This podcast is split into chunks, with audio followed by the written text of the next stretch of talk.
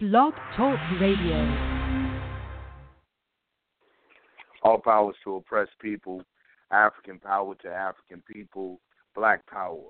It's your brother, Chairman Yang and Nkrumah, People's Black Panther Party, coming at you again with What's on Your Mind Mondays. Uh, man, fortunate enough to be coming at you, just just just thanking everybody. Listen, the last show that we had was such a big success and such a big hit that like I said, I wasn't going to start repeating and going over and be redundant um, and making that the theme. But some things came out of that show that let me know how truly misunderstood or misinformed the masses of people and those people that are um, in the in the formations not the so not just the everyday people out here, everyday African people out here getting it in, but the people that in the formation, how they really didn't know what was going on. They were misinformed. Now, whether that was intentional or purely by accident, and just people coming and trying to fill in the blanks and wondering why we had so many formations, it all went into the to the same thing: misinformation. Misinformation. A lot of the people thought that we were divided because of personal reasons, because we followed the cult of personality, and that um, a lot of us were just on this, you know, homeboyism or homegirlism, and with this is where we're going with, and this is how it's rocking, so this is where we're going to fall out, and not really understanding that a lot of it was based on ideology. And when I realized that a lot of us didn't understand that it was based and due that are the uh, faction or the various parties were based on ideological differences. When I realized that was because it wasn't known because a lot of the parties don't have strong ideology. They don't have strong ideology. Yeah, sure, they have what their manual may say or what they someone has told them that their ideology is. They say, "Oh, we're revolutionary, black nationalists, revolutionary Pan Africanists." But if you ask them, what that means, they couldn't tell you. They don't have the slightest idea, the faintest clue what those words mean, let alone how to implement them or carry them out, how to set up real programs to start to teach our people, and when I say our people, the masses of everyday people, how to implement these programs or why are these to implement this ideology or why it's important to have this have this as a core ideology, a core philosophical belief that this will dictate your morals and your ethics, how you view the world, how you view yourself and your place in the world. They don't have the faintest clue. They couldn't begin to tell you.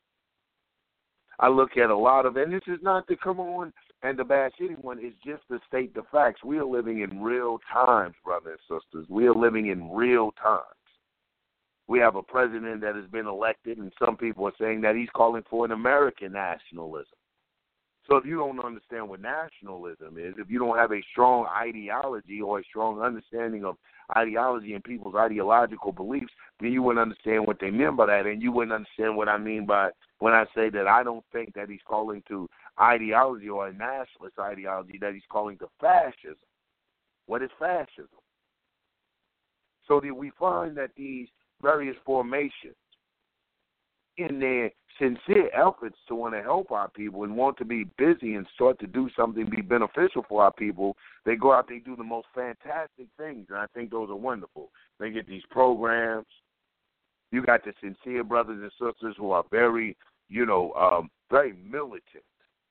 They're very militant, at least externally. They look very militant, and so they get their guns and they march and they stand around and they look very tough. But what is it all for? What's the end game? What's your long term aspirations, your goals, and your fruition? What do you want to bring into fruition? What do you want to see? Where do you want to see the uh, African people here in America headed? Where do you want to see us headed? And I see that we're constantly talking about most people, to my understanding, I would think that you would have an uh, in most formations, my opinion, of course, seems to have an ideology of survivalism or doomsday. I see you. A lot of you are very, and there's nothing wrong with being prepared. I think preparedness is essential for any revolutionary. He should be prepared, he or she should be prepared for any contingency, any emergency that would befall the people. Then the revolutionary should be prepared for that. And not just the revolutionary being prepared, but the role of the revolutionary is to start to train the masses of African people in America to be prepared for any disaster that may be before, may befall them. Not about establishing these elitist groups that you got your little clique over here, and you're prepared, and you got your few little supplies. Excuse me. And you're prepared, but you're preparing the masses of African people to survive a revolutionary transitional period. This revolutionary changing that takes place based on the resources at their disposal. See, a strong ideology will help you to understand that. And you won't be um, all over the place. Go ahead, I defy you. I dare you. You know how I do. Every week I get on and I start to issue challenges. I challenge you to ask your formation, the leaders in your formation, what is your ideology? And when they tell you what your ideology is, ask them to explain that ideology and the steps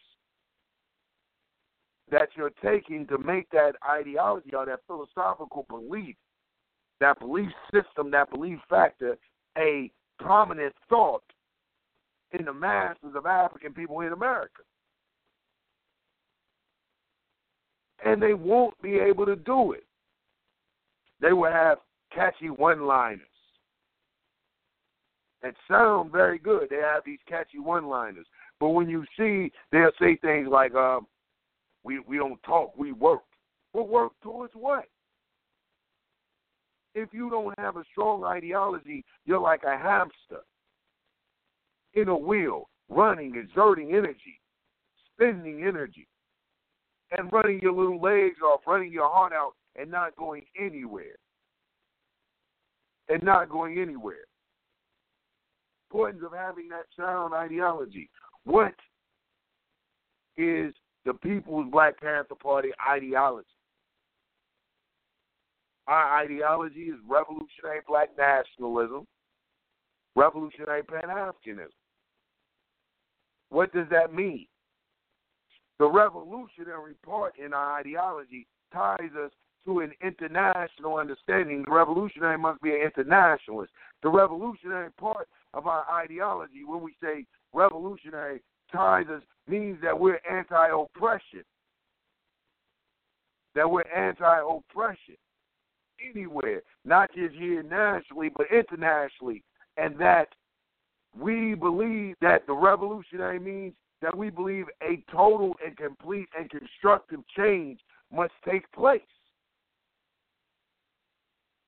This is what revolutionary means. When you find revolutionary at the beginning of a lot of these uh, organizations, this is what they mean that a complete and total change must take place. That the current system that governs us and that um, operate is it and that we don't believe that we will find our salvation. We don't believe that we will find any recourse. We don't believe that we will find any empowerment. We don't believe that we will find any equality in the current um, system.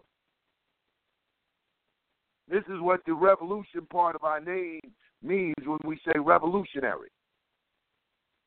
That it must be a complete and total overhaul.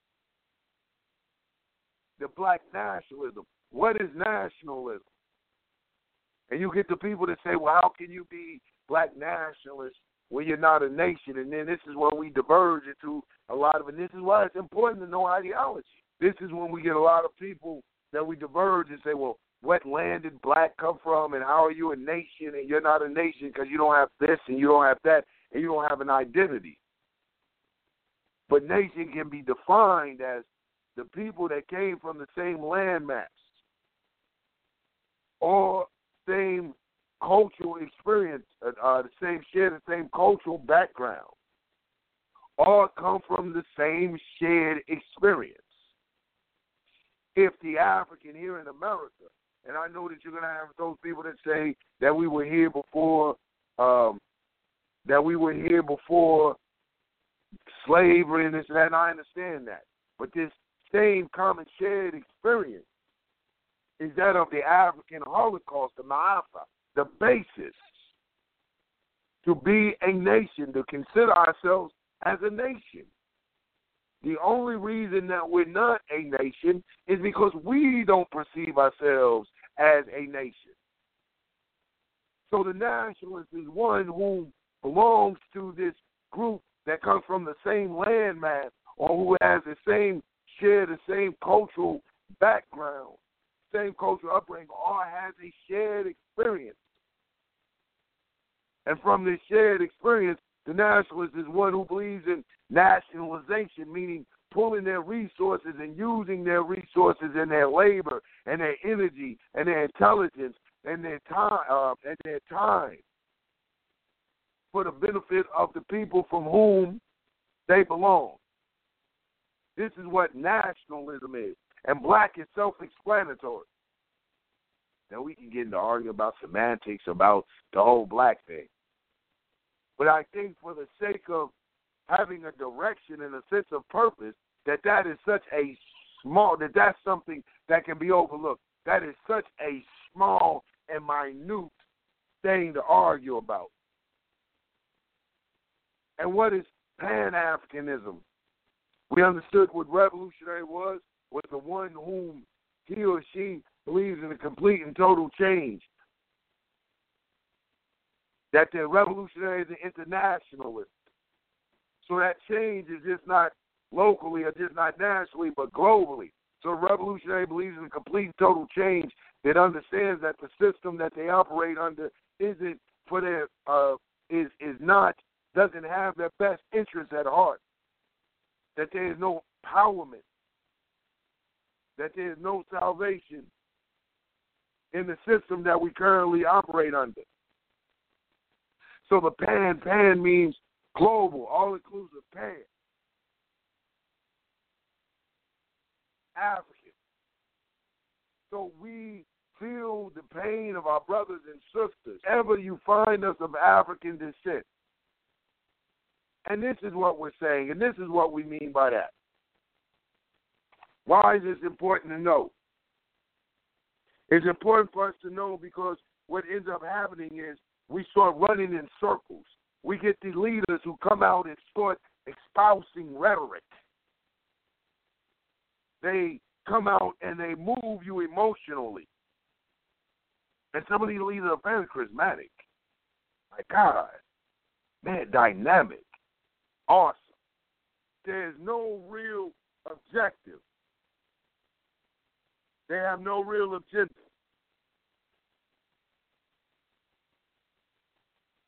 You see? They have no real goals and no real agendas, no real objectives. So they just espouse. They just come on with more of the same. You see, this is what we this is what we why we're addressing some of these issues tonight. Because we understand, looking around, that the people don't understand why the splits came about. I read about where people are talking about that they want to operate, that all the Panthers should operate under one banner. You explain to me how. How is that possible? When a lot of you Panthers don't have an idea of what you're trying to accomplish. A lot of you Panthers don't have the first clue of what's going on. You're reactionaries. You're caught up in the hype or something happened, a tragedy happened, and you're flying off. So it's understandable to be emotional. Like I said, righteous indignation uh, has its place. Righteous anger has its place. Righteous rage has its place. So that is very understandable. But when you don't have a sound ideology, when you don't have a sound direction, then you're only and always just a band aid on social issues and social problems. Because you don't have a clear cut uh, a clear cut direction. You don't have a long term goal.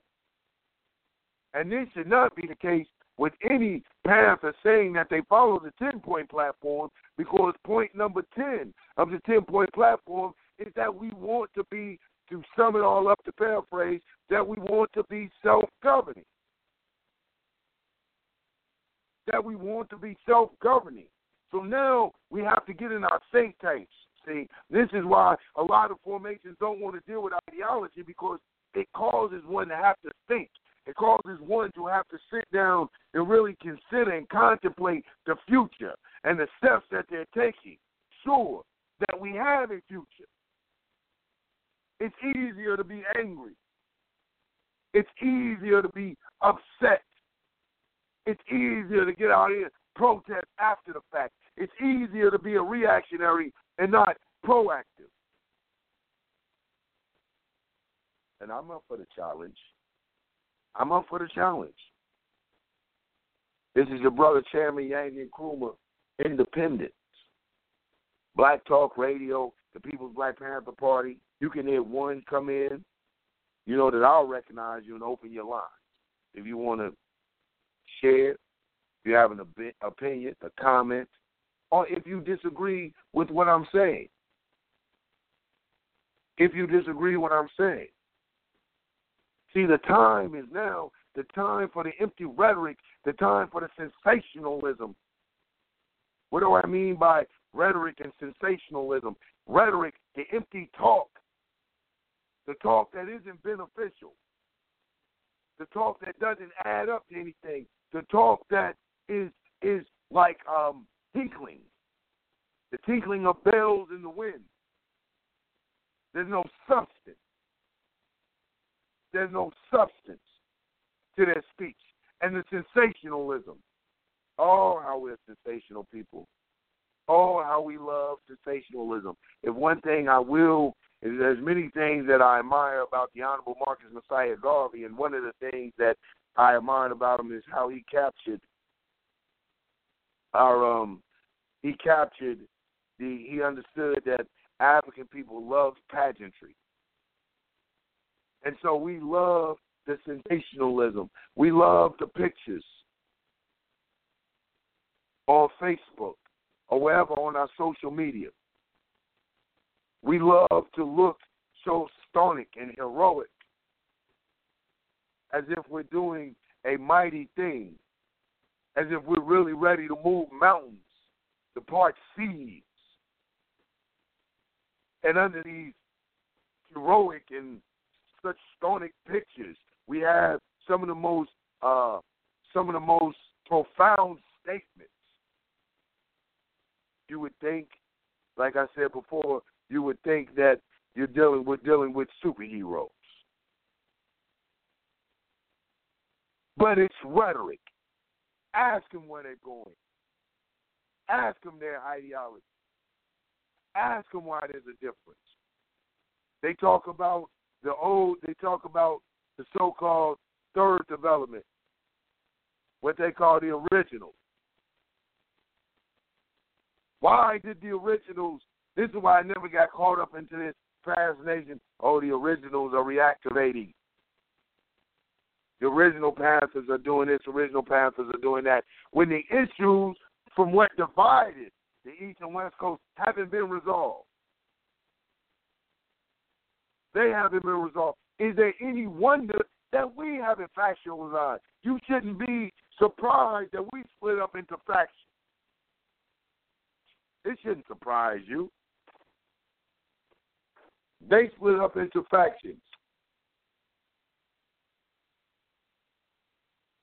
They they split up into split up into factions over a lack of a proper, or I'm not going to say proper ideology, but over the di- differences.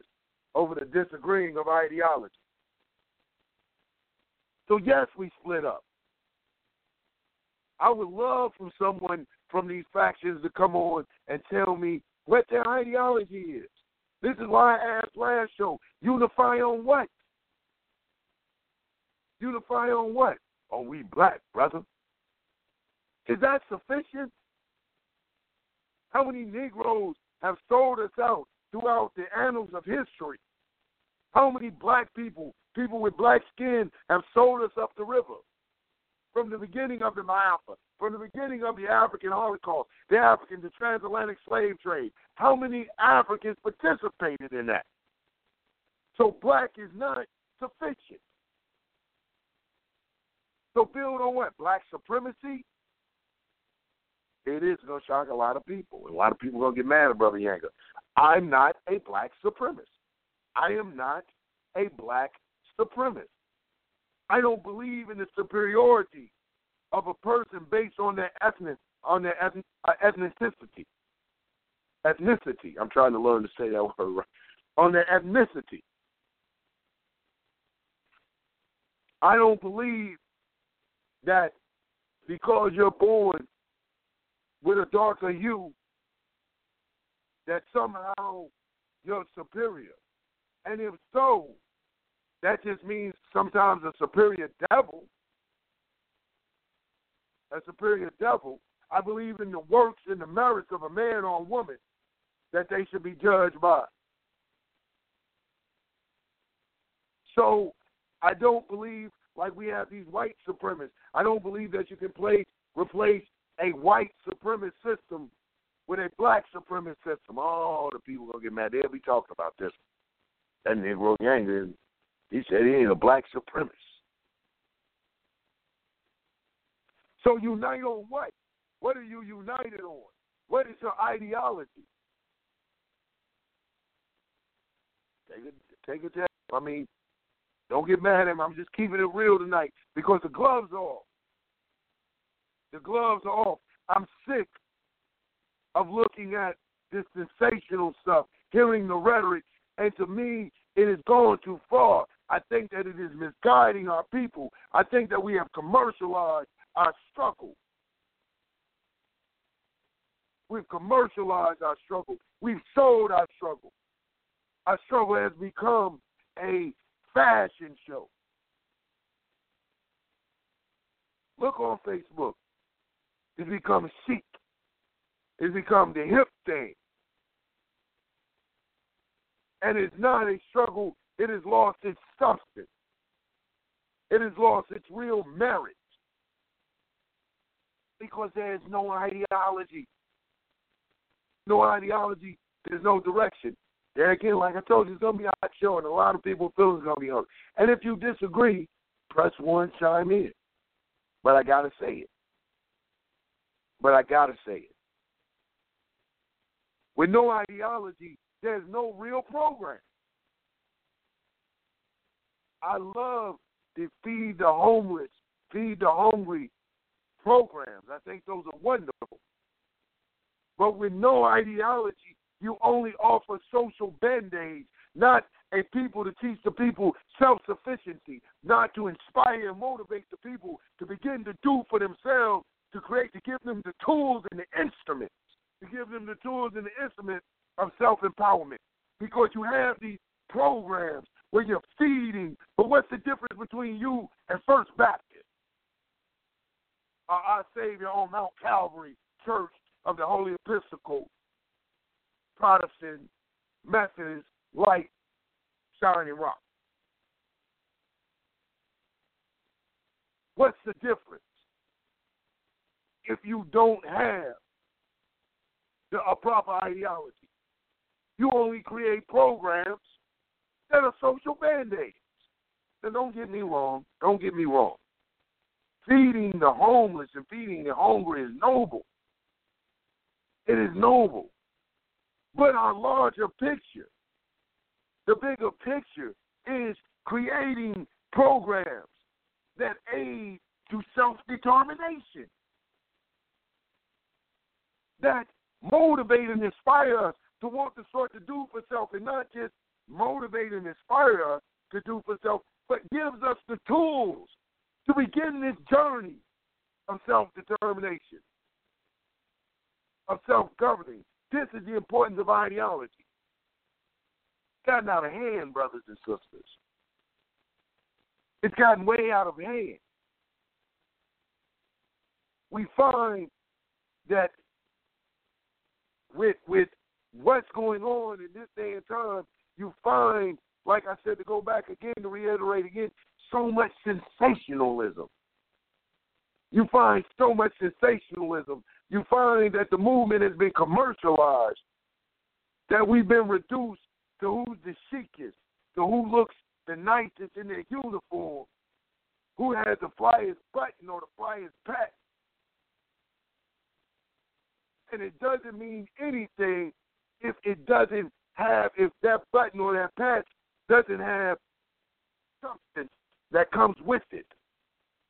That if it isn't a beacon or an emblem of some type of, of liberation, however that liberation looks, with the proper ideology, you begin to be careful. You're mindful of what you teach the people because you don't become a romantic, romantic, rom- a romantic. See, the proper ideology will cause one to have to study. And this is what we find, isn't this what we find? Our people, they have romanticized the revolution. They have romanticized the struggle. They don't understand. They romanticize the so-called militant aspect of our defense minister Huey P. Newton. They see the gun. They saw him sitting in the wicker chair with a spear and a gun, and they're they're off in their imagination, not understanding the brilliance of this man, his political understanding, his ability to be a, a tactician,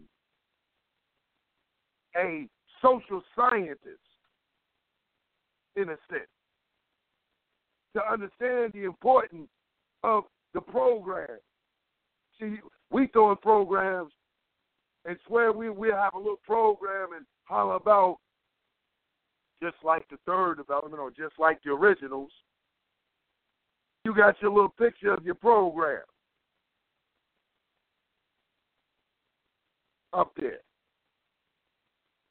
But that isn't what empowered the so called original party. It was the ideology. It wasn't the grits alone, it was the ideology that came with the grits. It was the example of self determination that we could do for ourselves.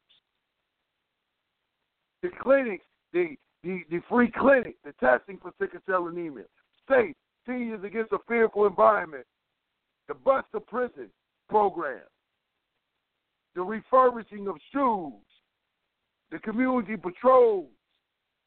It started to show us that we can start to do for ourselves.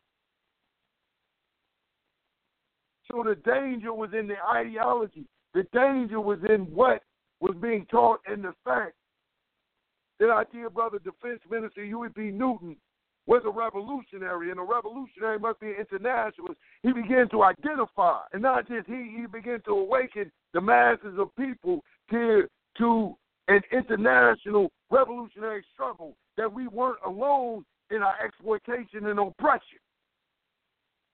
That you were finding this all over the world, and not only were we not alone, but that people in similar situations had shaken the yaks, had broken the, the, the, the, the shackles of the oppressor. And this government couldn't have this. He couldn't have you and I waking up and identifying our struggle to an international phenomena that was sweeping the globe. He couldn't have you and I waking up to that. He couldn't have you and I studying revolution on an international level and beginning to implement some of their ways. And their ways didn't always start off with gunplay. Man, get that out of your head. You Negroes with these little pea shooters, like my chief of staff calls them, with your little side on. Talking about you're about to do something. It's, it's it's the most laughable thing I've ever seen in my life. You got your little side sidearm, and you don't even make bullets. You have to rely on your oppressor to fund you to fund you. Kind of sick shit is that? Because you out here in this sensationalism. You don't even make your own bullets. How about better buy some bullets? You think this man, man, please. When are we going to wake up and be real about this thing? Take this thing serious. So we start on a grassroots level, like Chairman McConnell says, even before the grassroots level, the dirt root, we the mud movement, ain't even the grassroots movement. We begin as a mud movement and having real programs that inspire the people to start to be concerned about their living conditions and their neighbor next door. The hell you marching down the street for with your rifle and the people on the block don't even know you. You look like an occupying force. You're walking in with your tactical, with your BDUs. You look like the dude, what we call in Atlanta the jump out boys, the SWAT team. It's hard to distinguish you from the police because the community don't know you. And you got the nerve to walk through the community with your gun. So you don't walk through the community with your guns. You're not patrolling your communities with your firearms. You're waiting for the next event. You're reactionary. You're sensationalist. You're waiting for the cameras to come out. And you want to march in front of all of these places with the news cameras out there. Now, I'm not saying don't defend. I'm an advocate, a very big advocate of defending yourself. I think that it's only natural that someone should defend themselves. And we're still talking about ideology here. Of this is a part of our ideology. Of this is a part of our ideology. But we're getting to understanding. And why? But when I say that I'm an advocate of defending yourself, and I love what these groups are doing if they're defending us, but what institutions, what um, systems? I'm not going to use institutions. I know how we are as African people feel about that word institution.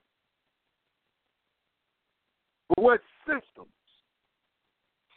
are we defending? What systems do we have in place that we're defending? I was watching a video on YouTube, and I'm not going to say what formation this was, but they were out feeding the people. And I guess it was slash feeding community slash armed maneuver because they were feeding the people. And they had some soldiers out there that had their weapons. Okay, that's understandable. If you're out there and you have your weapons, then apparently you're protecting the feeding program. Or maybe you're demonstrating your Second Amendment right. Or possibly, quite possibly, you're defending the masses of, and that's understandable. But when the police showed up, they shut down the feeding program. So, okay, you weren't there to defend the feeding program because that was shut down. They snatched one of the soldiers and took his gun. Okay, so they snatched the soldier and took his gun, so you couldn't have been there to demonstrate your Second Amendment right. And in the fray, in the shuffle, a young girl's lip was busted. So, okay, they harmed the people and a child at that. And nothing was done. I'm not saying that shots should have been fired. I'm just saying, why did you have your gun? They brutalized the people, shut the feeding program down, and snatched one of your soldiers and took his weapon. Why the necessity, why the necessity of an armed maneuver then? Sensationalism. To get the ooh and the ahs of the crowd.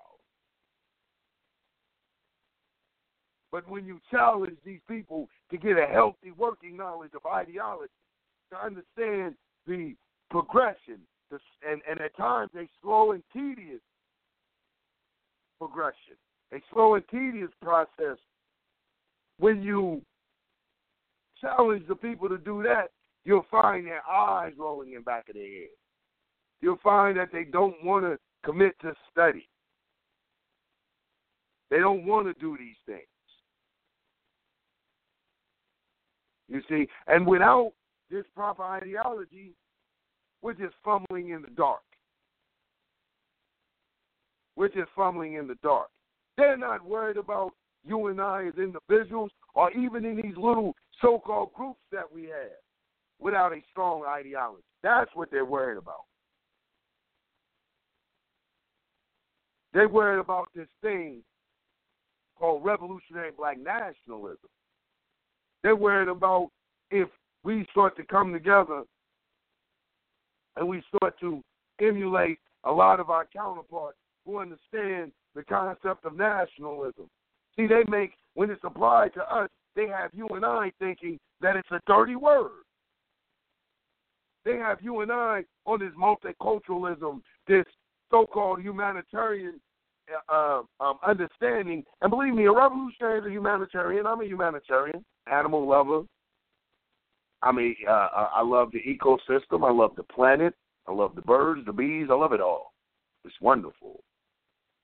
But they have you and I so afraid of the word nationalism and going through extra effort and changes to show that we're so far from being a nationalist that we become over humanitarians.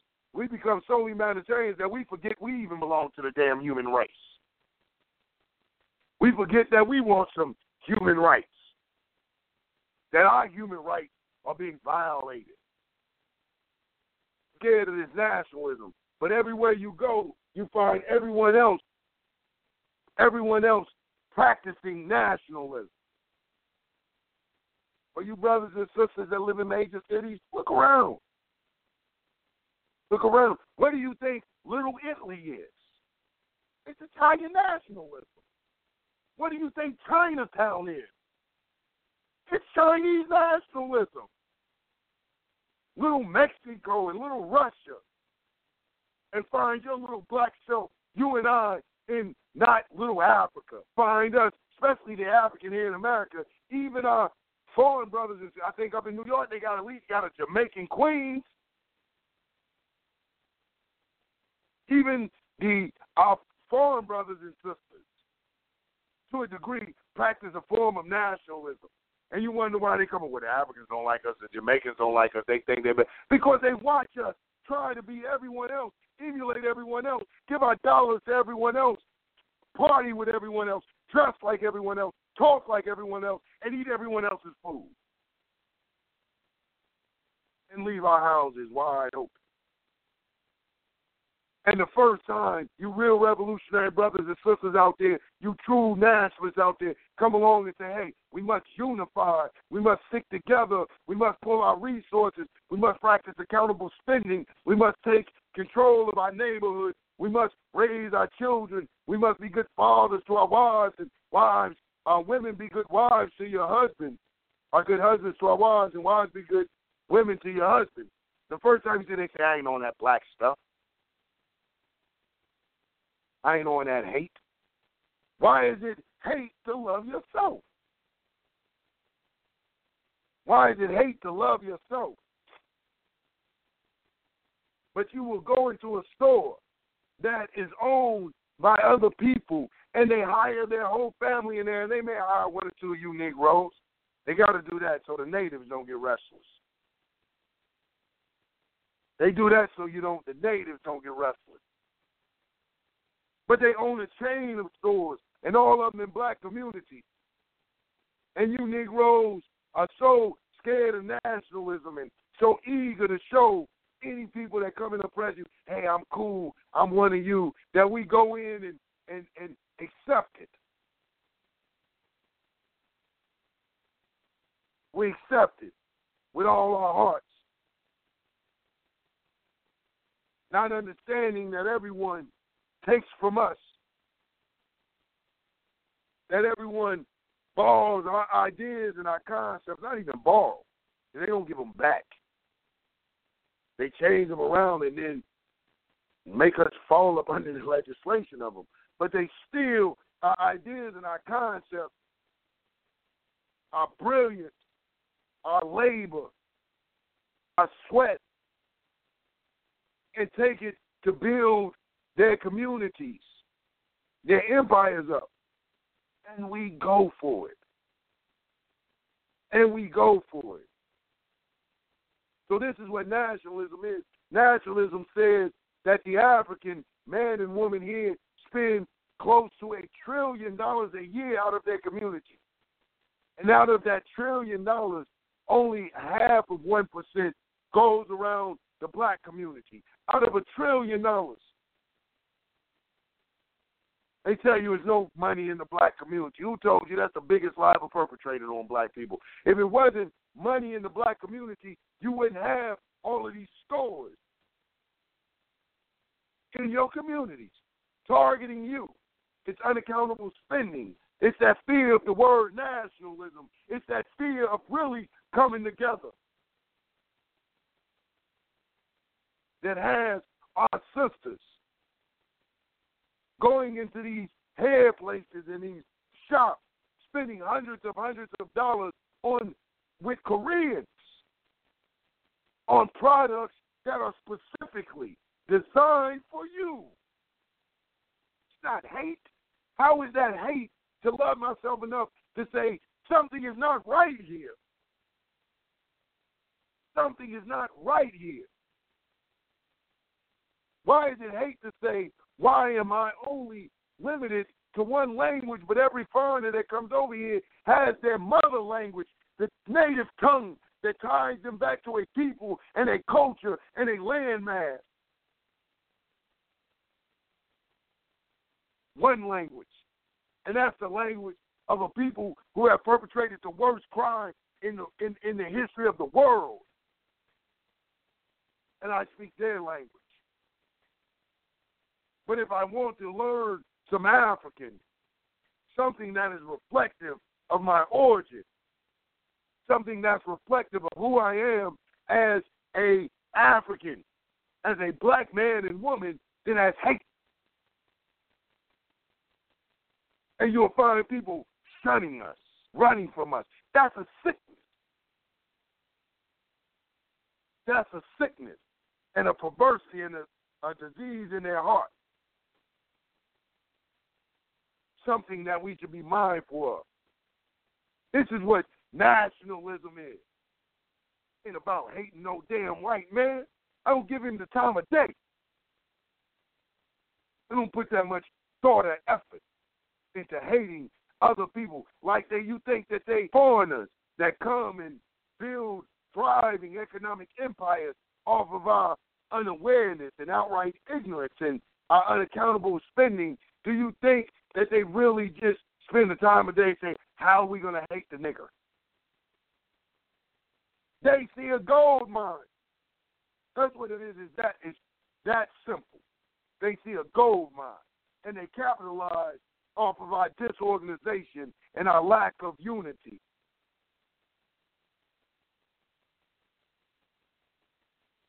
So that's what it is. So it isn't about a hate thing. So we just have to start to begin to understand this. We have to begin to start to realize that it's only natural that we stick together. That it's only natural that we start to build houses, communities, and schools around one another, people that have the same shared common experiences that it's only natural. Everybody does it. So where does this Pan Africanism come in? We're saying the same thing there again. Look to your counterparts. See, this is my thing. When someone tells me that I'm racist and I'm on this black and white stuff, I say, don't tell me, tell everybody else. Tell me, tell everyone else when the Hispanic comes over here, whether it be Puerto Rican, Mexican, whatever, when the Indian comes over here, the Hindu, the Arab comes over here, they work and they send money back home. It's natural. It's to be expected. That's what they do. It's not a choice in the matter. And that's what Pan Africanism is teaching us. This is what we're saying. Wherever you find us in the world that are being oppressed, then we should aid and assist in shaking, in helping them break the shackles of oppression and exploitation to take them from around their neck. This is where the Pan Africanism comes in. This is what we have to do. Everyone does it. So why is it a big thing when we do it? See, this is what we're scared of, though. Because what this takes is responsibility and commitment. And guess what else it takes, brothers and sisters? It takes a love of yourself. It takes for you to love yourself. What did I tell Brother Malcolm teach us? He said the worst crime that they could have done to us, the white man could have done to us, is teach us to hate ourselves. He has taught us to hate ourselves, to hate our very existence. And in hating ourselves, we begin to hate those who look like us. So ideology is important. If you are not establishing programs to address, then you're not doing anything. Then you're playing. If you're not creating, if your training isn't for revolutionary black nationalism, revolutionary Pan Africanism, if your being is not for that, then you're playing. Aren't we tired of playing? Aren't we tired of playing? Challenge your leaders. They owe it to you. We build from the bottom up. The revolutionary understands when he says all powers to the people. Then power lies in the hands of the people, so the leadership is accountable to the people. So challenge your leaders. If your leader can't stand that challenge, then you may want to question what type of formation you're in if your leader can answer those questions, or at the very least try to find those um, answers, or work with you in going in that direction of your ideology, then you might want to question that formation.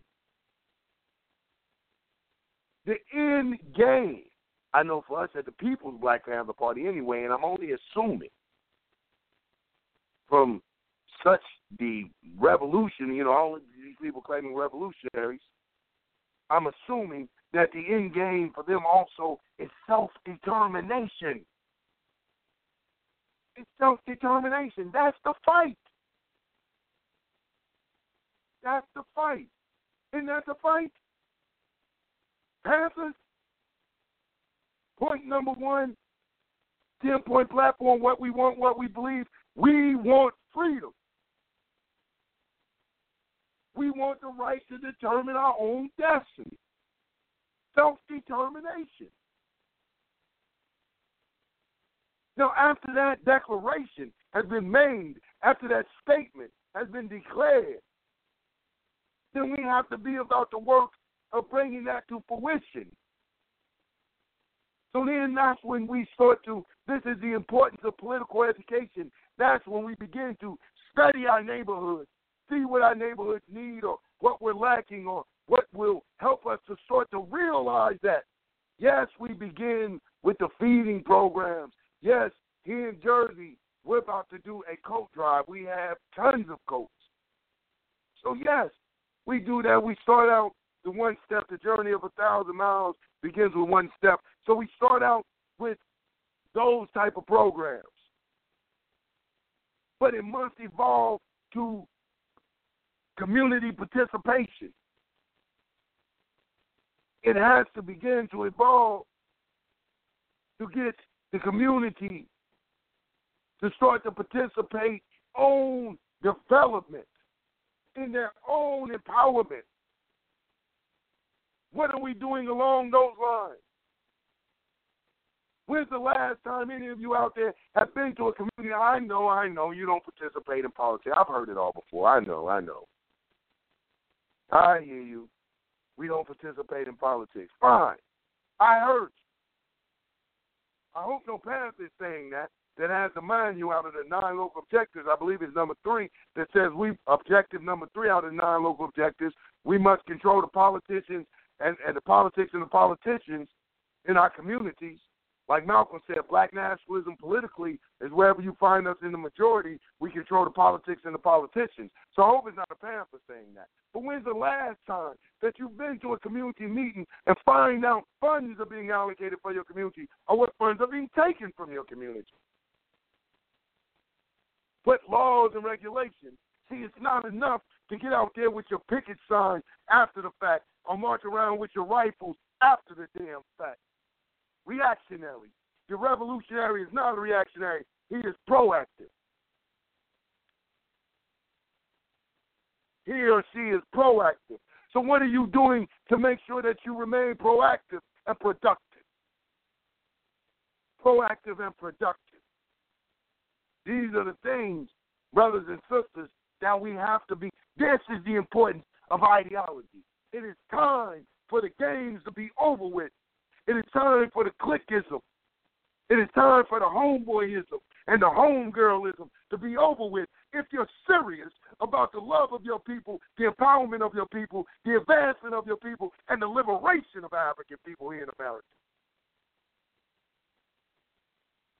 Only if you're serious. It is time to put the foolishness aside, the games aside, to start to ask the tough questions. How does your society look after? See, I see you preparing for your survival, and that's like I said before, that's necessary. I got my little bug out bag. I got my few little odds and ends, and and building a little bit more prayerfully to see me through any revolutionary transformation period. But I am not, that is not the end game. The end game is not just to have enough stockpiles of food and water or ammunition to be a continuous thing. What does the rebuild look like? What does your society look like in the rebuild? Are we able to sit with other people and discuss other revolutionaries, international revolutionaries.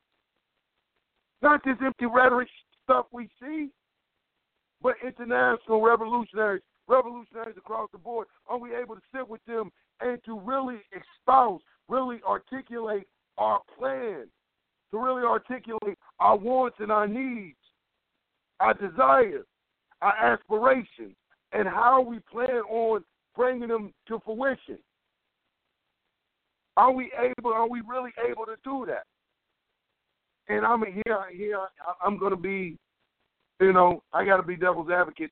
I would say no. I would say no. After half of what I see, I would be the one to say I don't think that we'd be ready for that. Because we love the emotionalism. We love to be stirred to uh, heights of ecstasy based on pure emotions, raw emotions. We call out the names. We conjure up the pain and the suffrage and the misery, which is very real. We're being murdered in the streets. We're being economically exploited. Our living conditions are below substandard in many instances and cases. Our children are being miseducated. We're being we have people that are malnutrition right here and supposed to be one of the richest countries in the world.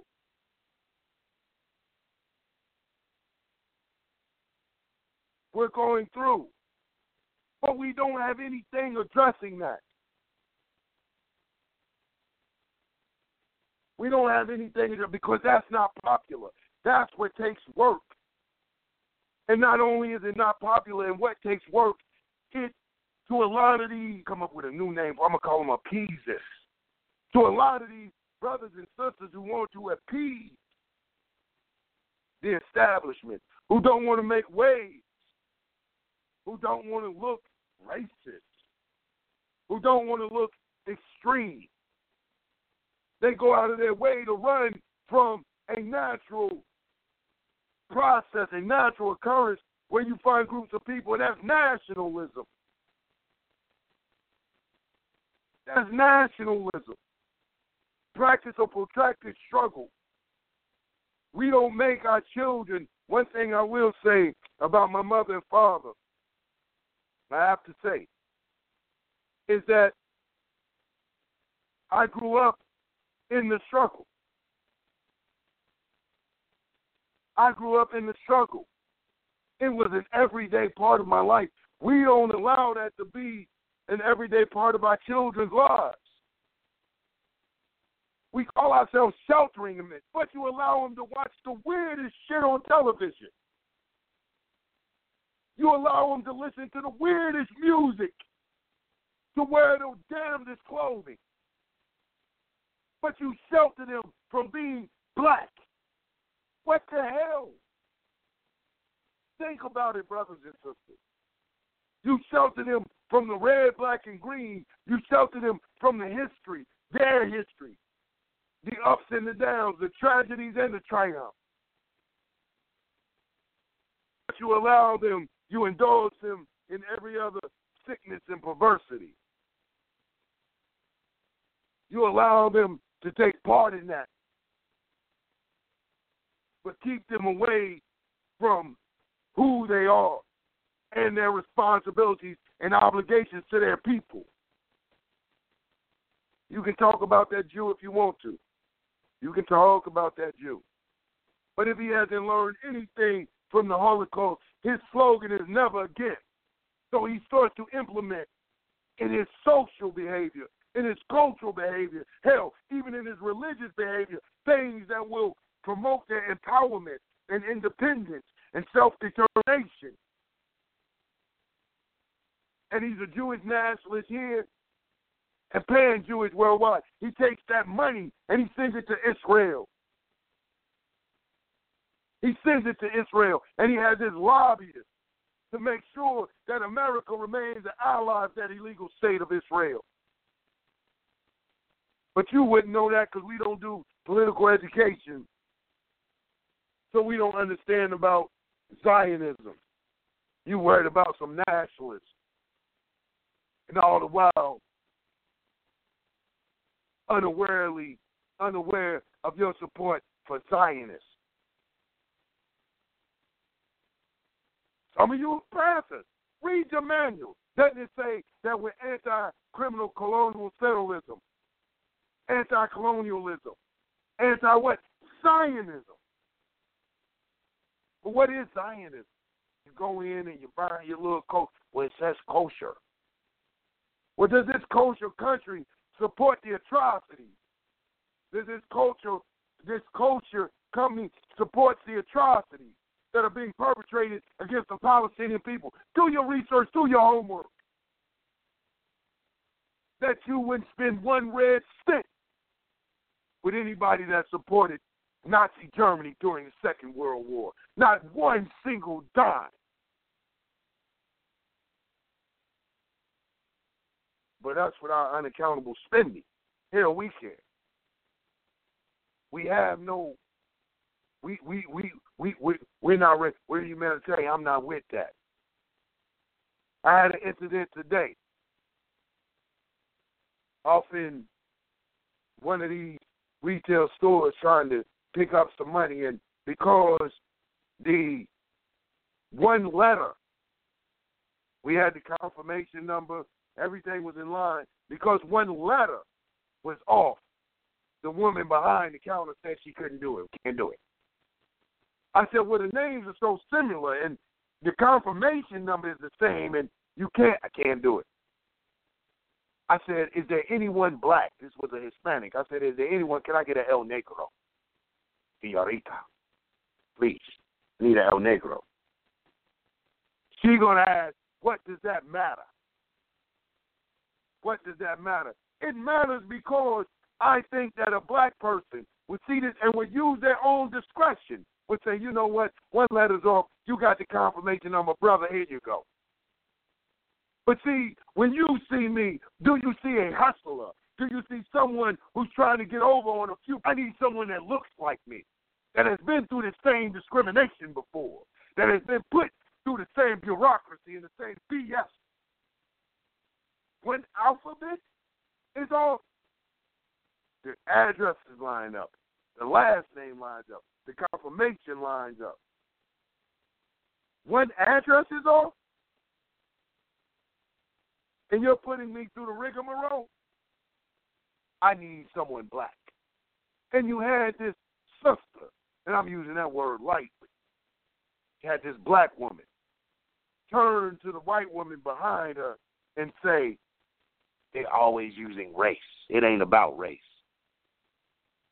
So I said, No, sister, it is. It ain't about race. It's a clerk your sister want to get loud. I don't want to let her have that. I'm gonna sorry I had to keep my minister justice off of her.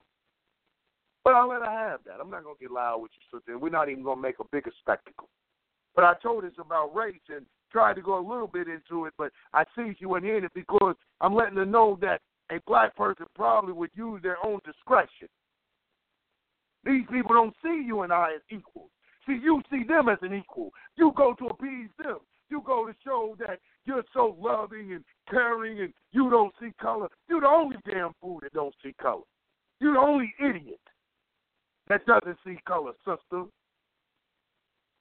I'm I saying hate them? I'm not saying hate them, but I'm saying be aware of your social cultural, uh, uh, uh, social cultural, the expectations that the society has on you through the social cultural influence.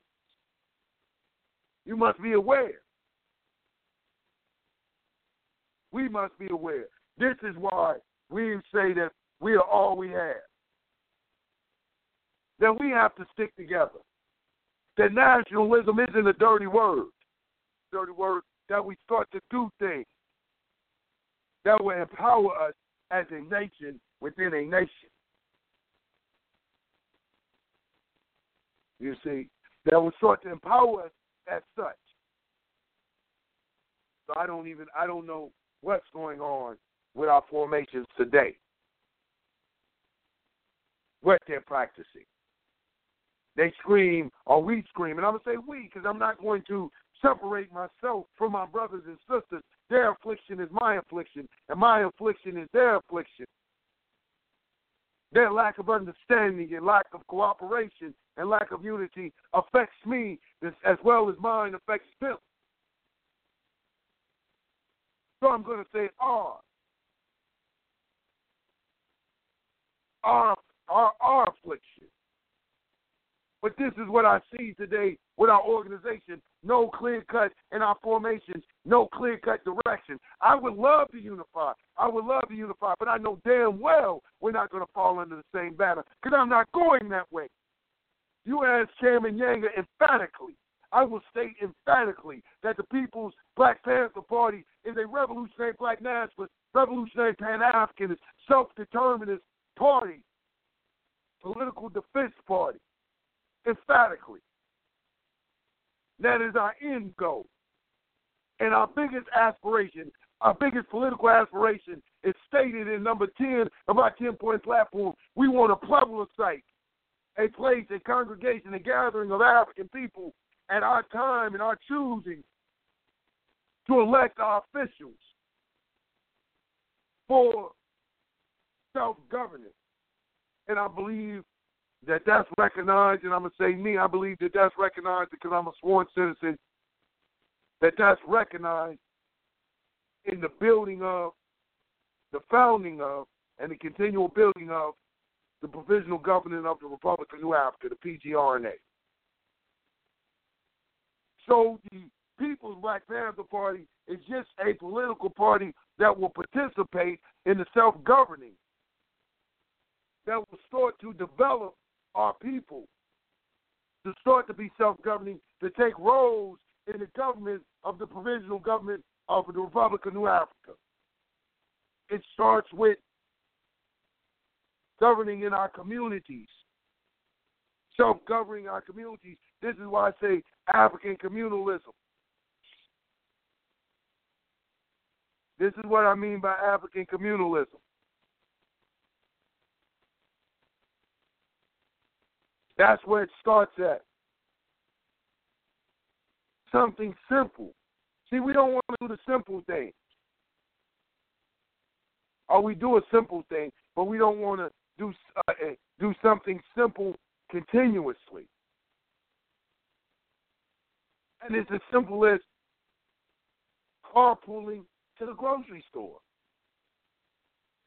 Carpooling to the grocery store, saving on gas, learning your neighbors, forming a clique. Let's carpool to the grocery store. Let's eat together. Let's not just feed the homeless and the hungry, but let's start a feeding once or twice a month to make sure that all these children are getting the proper nutrition. That and here's an opportunity for my health departments out there, for you ministers of health and these health departments, these health officials out there, to start to explain proper nutrients, a good and developing good dietary habits. We must take these. This is the importance of program. It's just that to start to begin to program us to act and develop in a certain way. We don't have programs. We don't have programs. And then we come in with this elitist attitude, this save the world, and to a degree that save the world attitude is good, but only if you remember that the first person needing saving is yourself. Coming in with a save the world attitude like you saved, sucker. Like you got it all together. But the first person in need of saving is the self. And once we understand that the first person in need of saving is the self, then that feeling can start to spread out. We start to identify and see ourselves with the masses of people. We see ourselves as one with the people. See, once we realize we're in need of saving, this is where the programs begin to get developed because we start to start to think about the programs we need for the advancement. How many of us are one stone throw away from being evicted? One stone throw away from having the lights out. How many of us don't eat properly? How many of us have um, male and female relationships are going on the bricks and the brinks, and how many of us can't understand our children and our children don't understand us? How many of us live in fearful environments? It starts with yourself, and when you start to know what you need to advance, this is what Chairman Clark teaches us about revolutionization, revolutionizing. He says, like the Christian is baptized to be a Christian and the Muslim takes his shahada to be a Muslim, the revolutionary must be revolutionized. So when the revolution becomes revolution, when the revolutionary becomes revolutionized, to understand the things that they need to evolve into this creature, this revolutionary, and they start to reach out. See, I believe in the law of attraction. They start to reach out and identify with other people who are trying to evolve, who are trying to better their living conditions, better their home life, better their relationship with their children, to have a peace of mind, to have security in the neighborhood. They start to find these likes. And from that is what's called a cadre. Cadre. They build a core, a nucleus.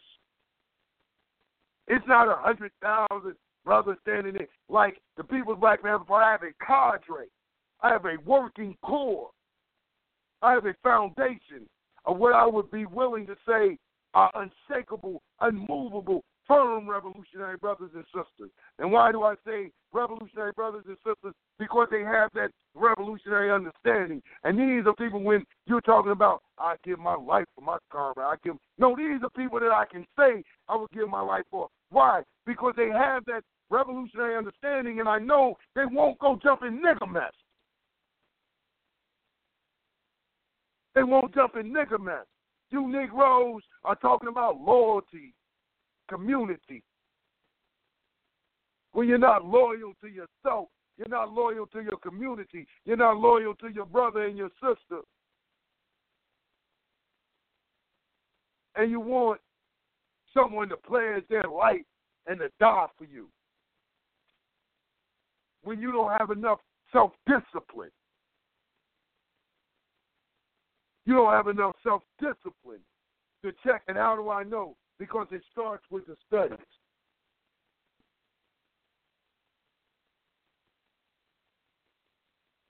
It starts with the studies.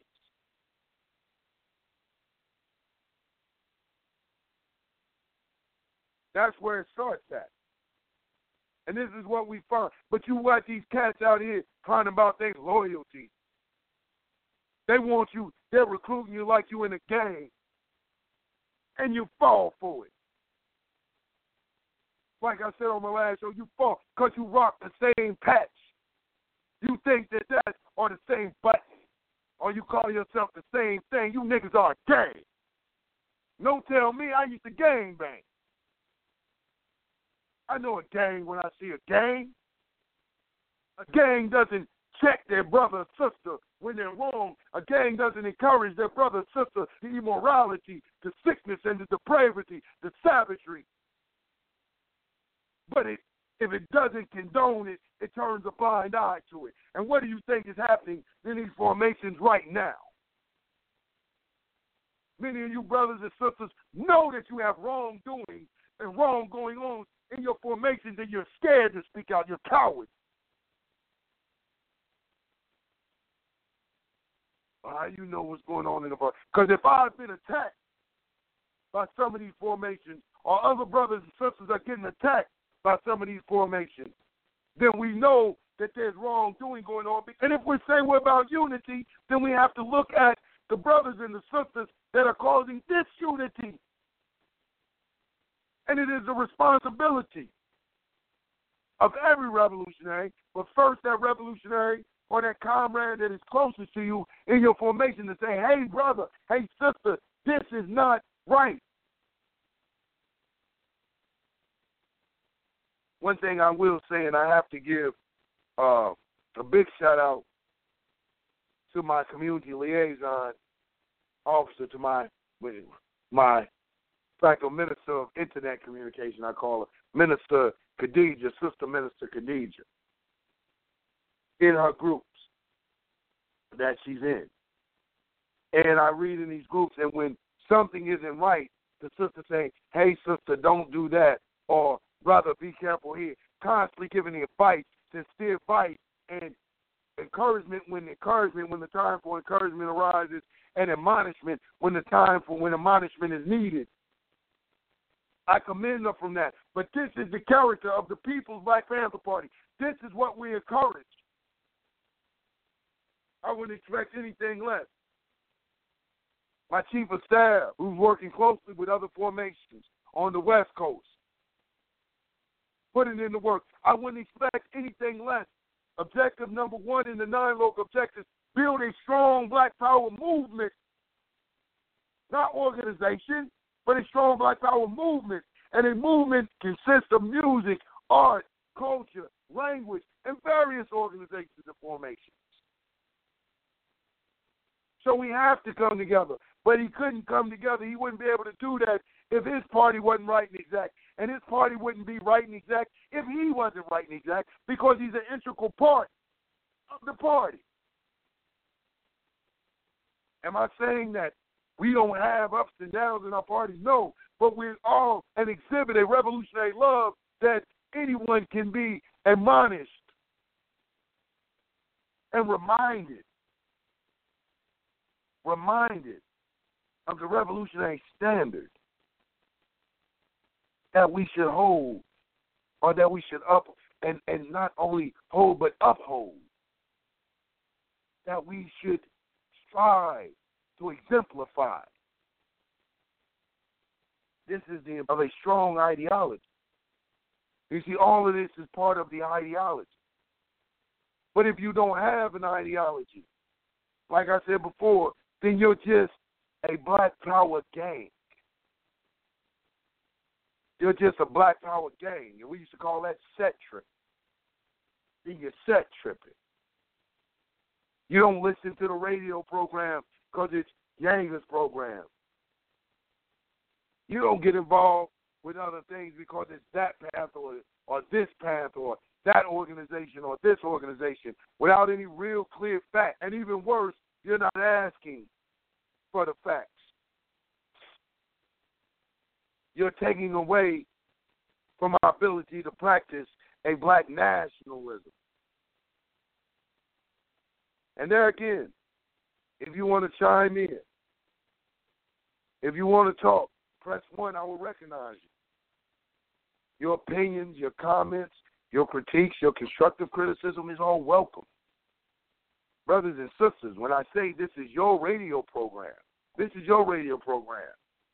The People's Black Panther Party simply puts the bill. This is your opportunity to talk and to share with us. We encourage your participation because we want to know.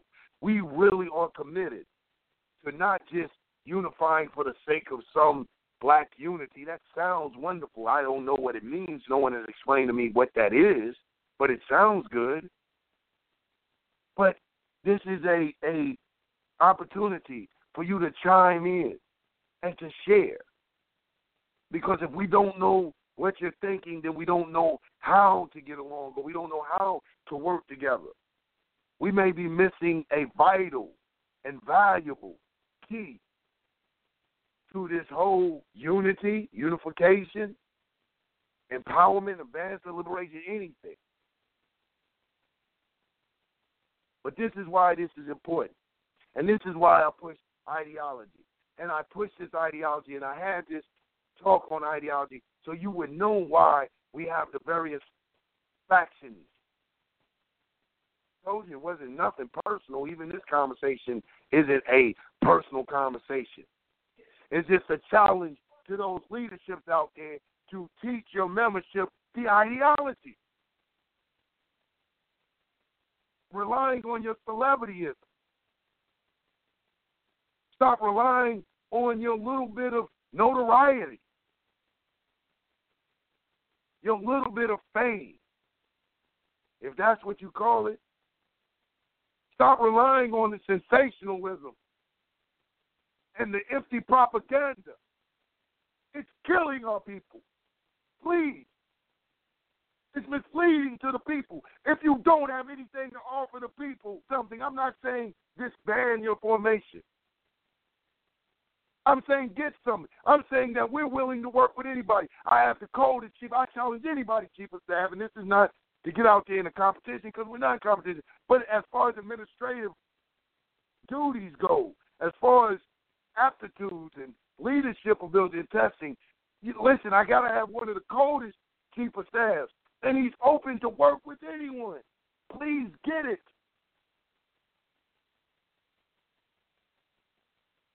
I will work with anyone. Just get it. Killing our people. Stop misleading our people. Please. We're at this. We're at that point.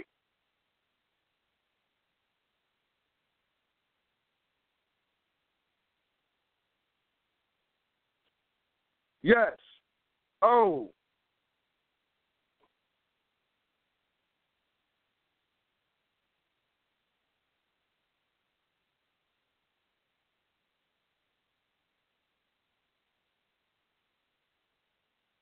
I'm hoping we're still here, brothers and sisters because uh, my computer just shut down.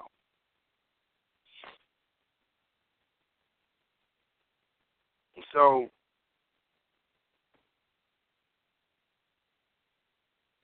but I'm I'm I'm I'm gonna continue as if we're still on. I don't know if uh, my call.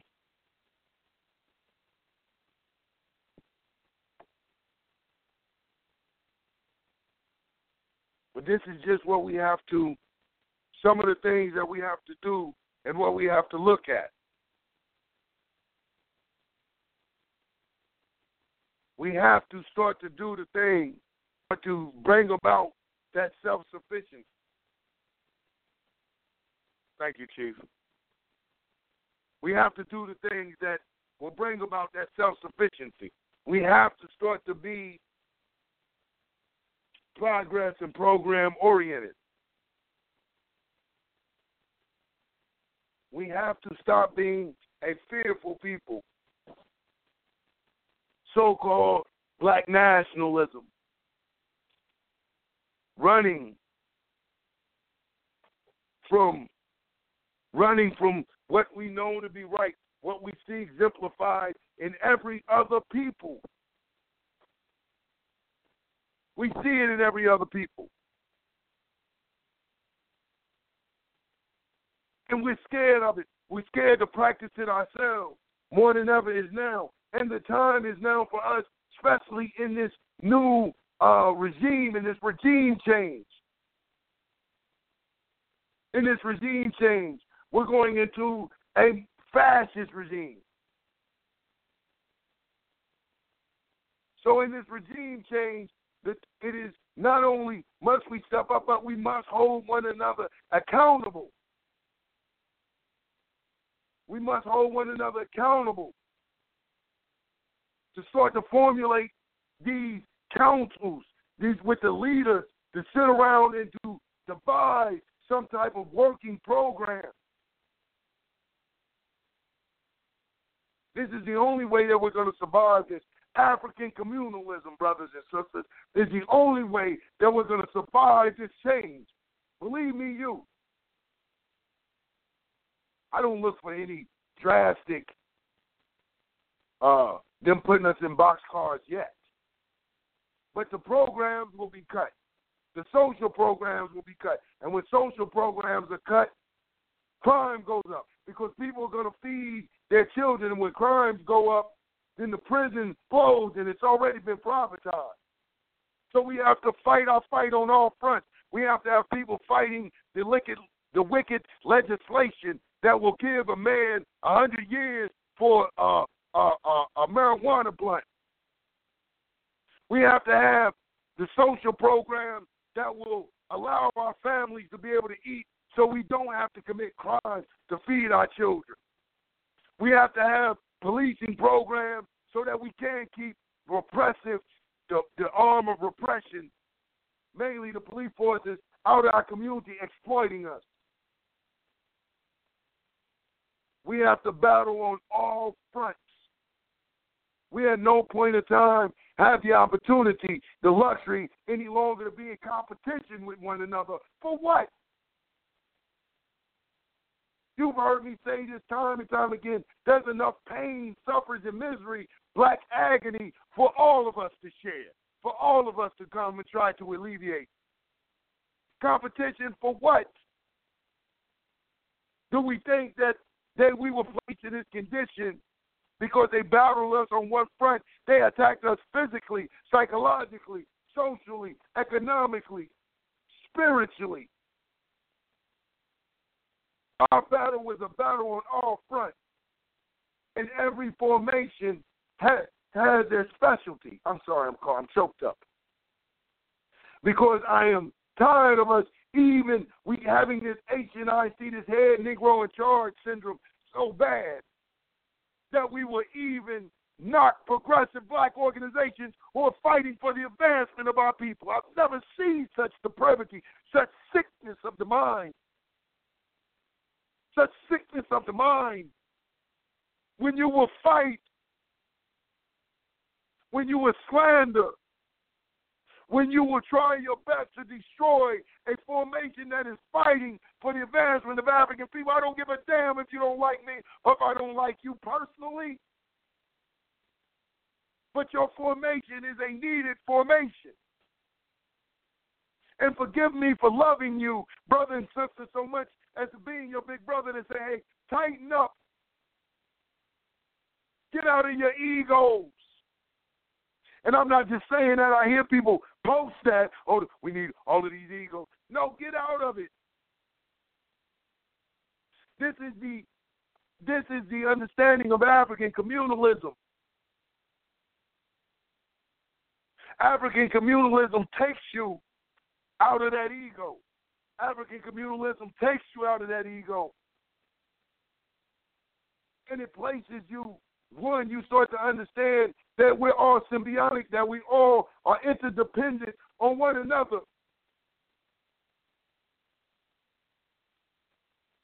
We have been so bombarded and brainwashed by our oppressor that we have started to take on his ways, and not just in his dress, in his language, in his diet, but in his in his in his mental thinking.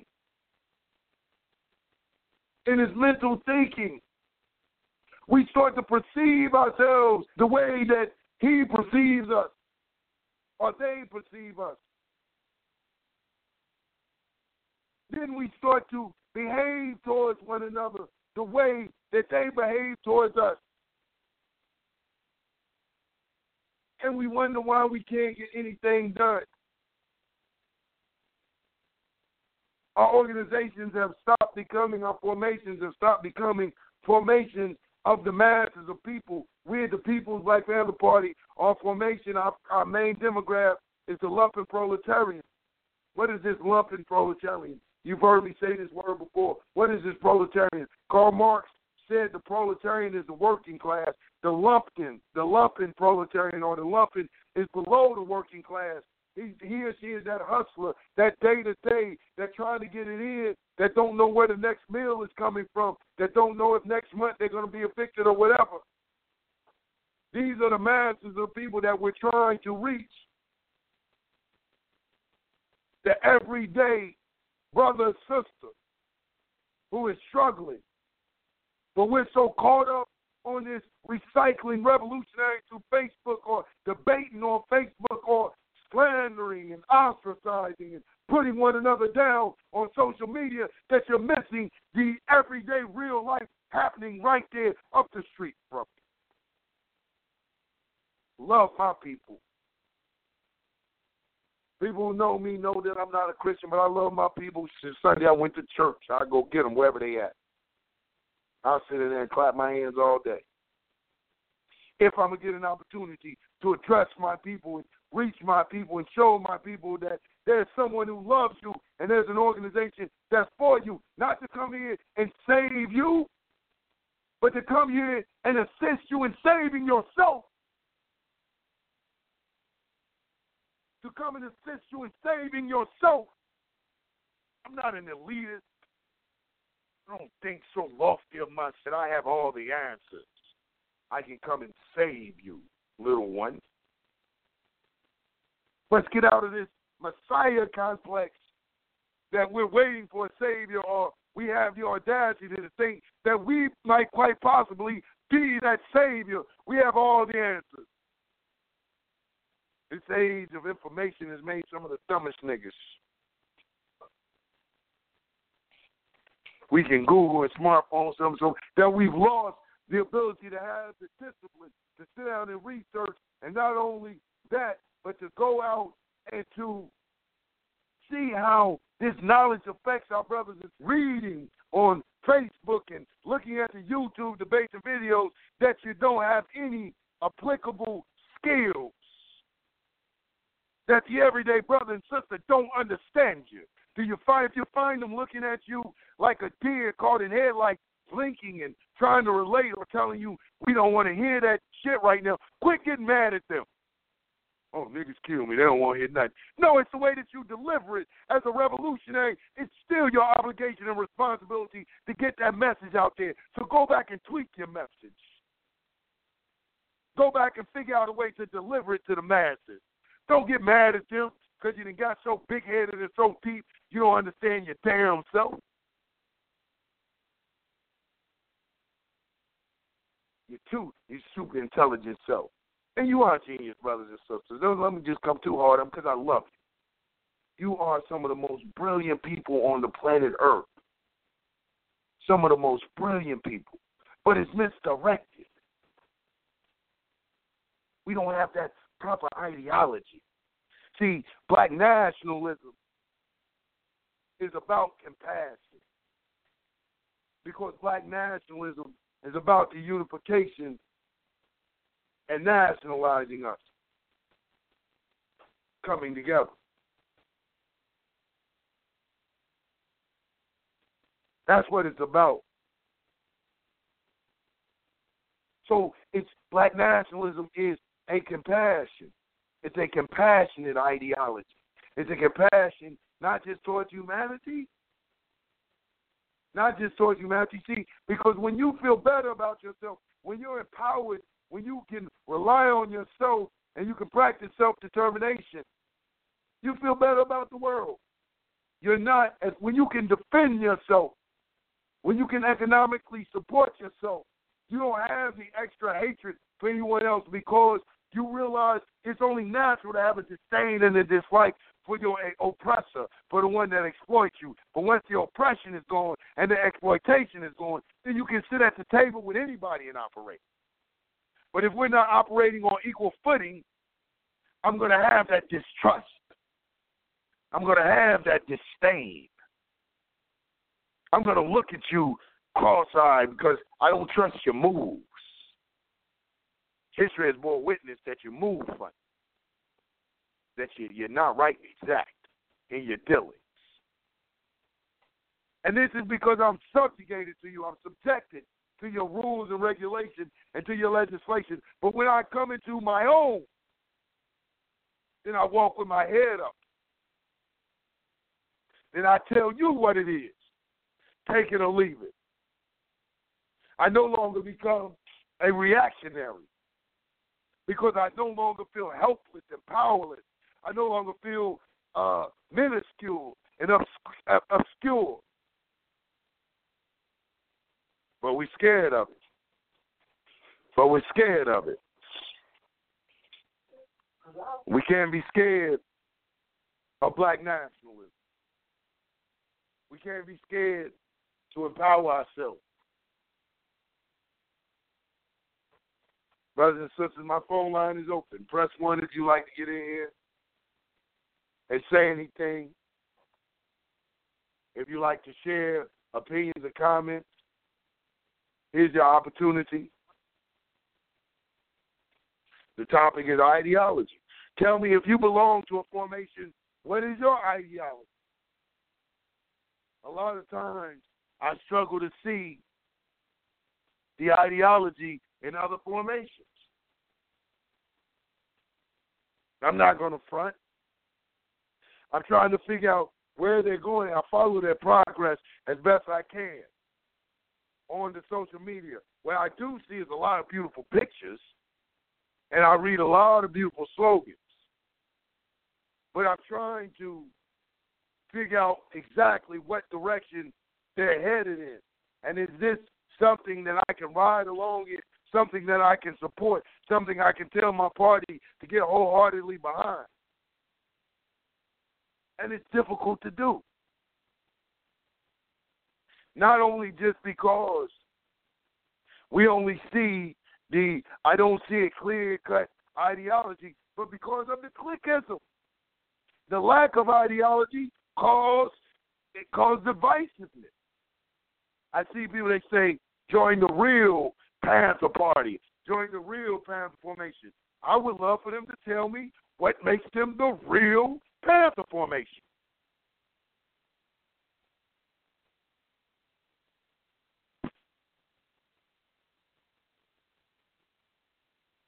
That's it. I'm, what what separates? Because if you're doing something real and I'm doing something fake, as my brother, you should want to correct me, and I want to correct myself.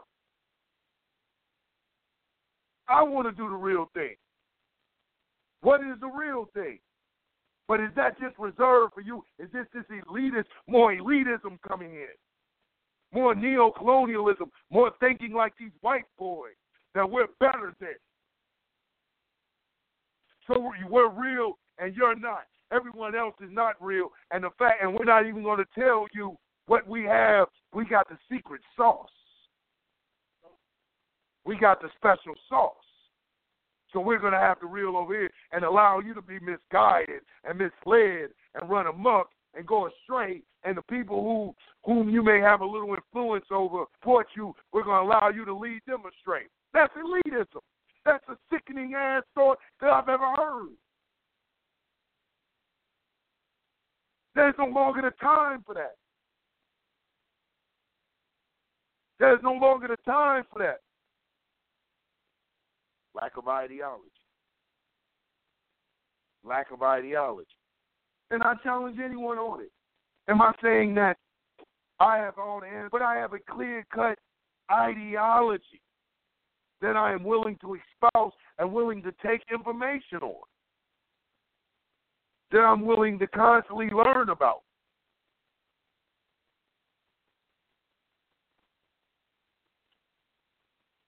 I have that clear cut ideology.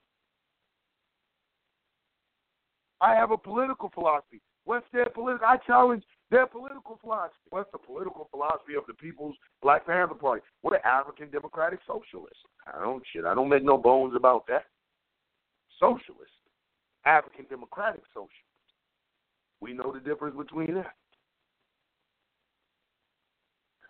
We understand the difference between that. I'm not a Marxist Leninist. I'm not a Maoist. None of that. I'm an African Democratic Socialist. Some call it scientific socialism. Some call it uh, Toure, and Nkrumahism.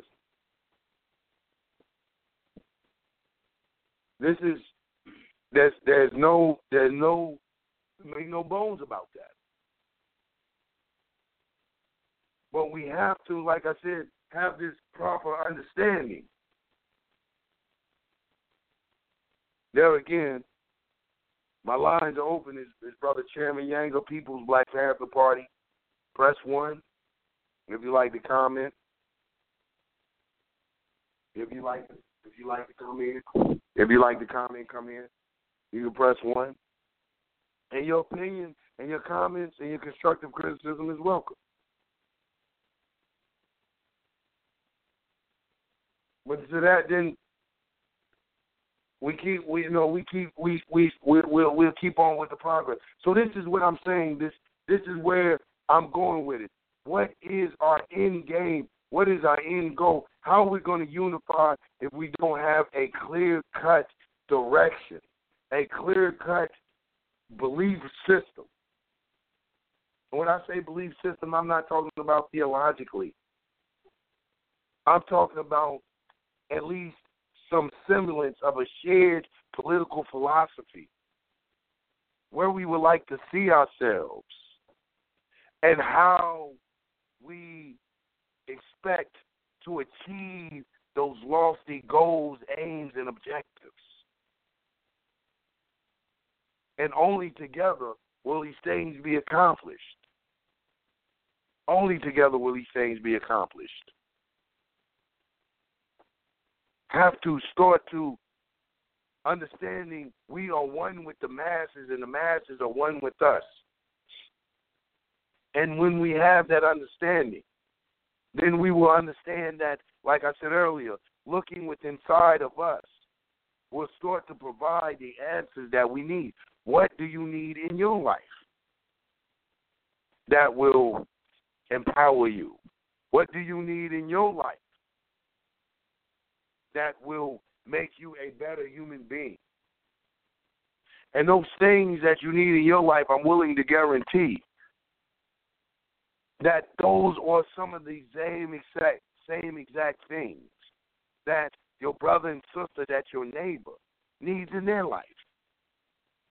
And it starts with you.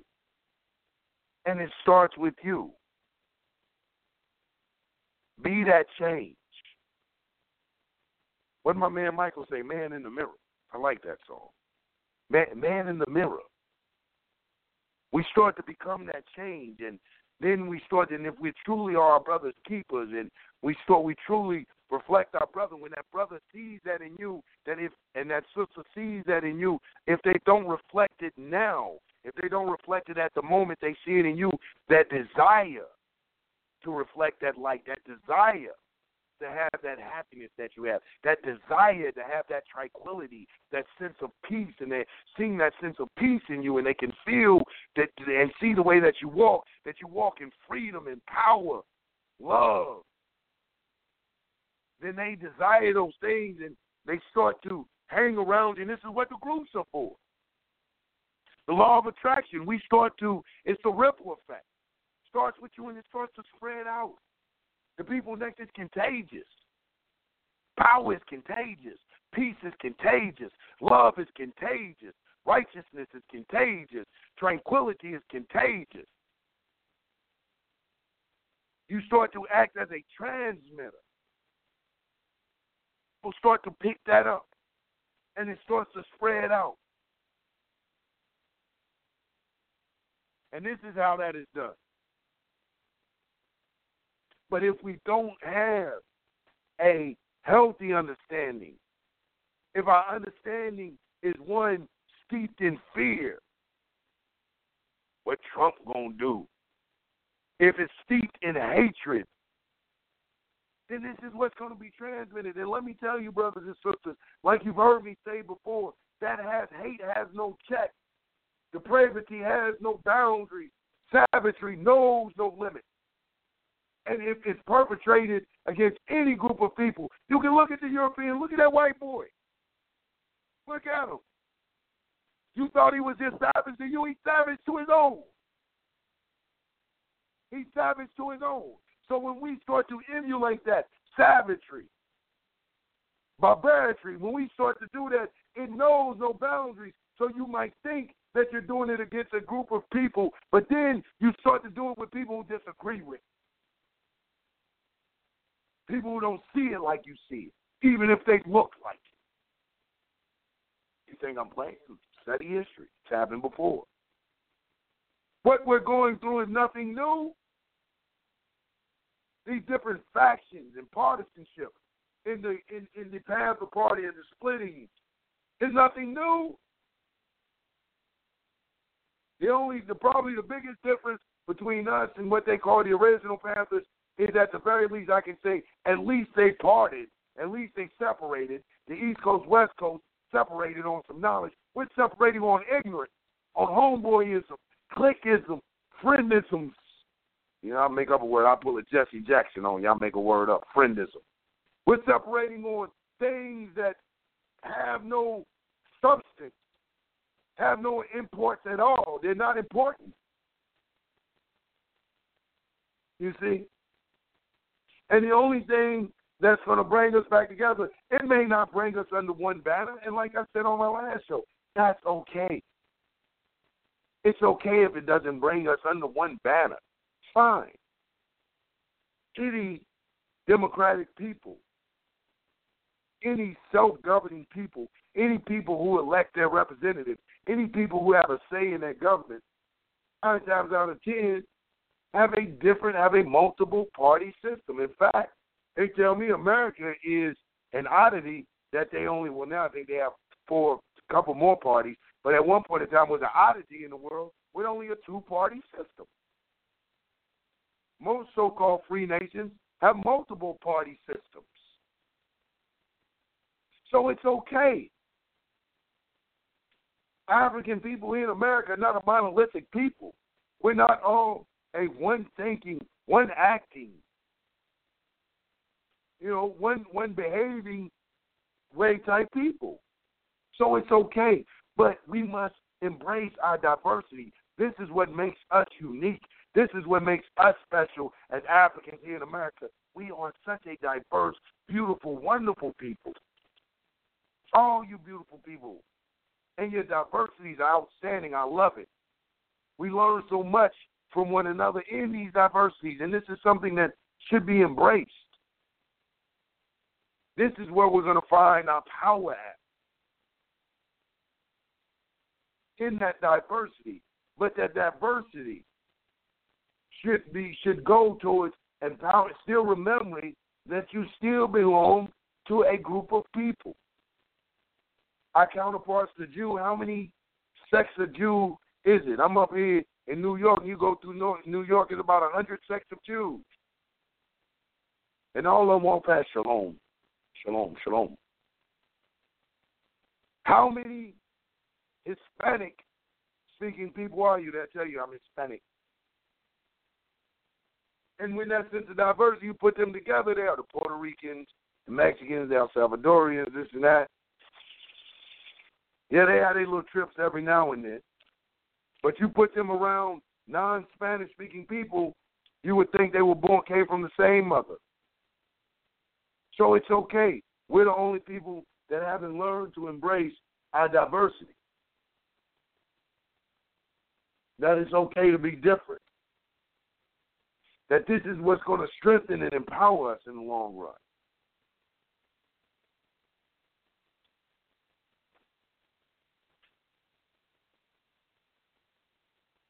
This is what we, you know, we have to remember, have to embrace.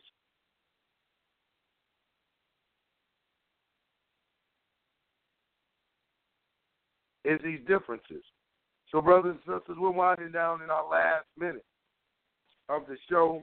I think we have six minutes. Give an opportunity to open up the phone lines again for anyone that would like to share, to say anything. So we can open up. Let's go to our phone lines, 347-212. Your mic is open.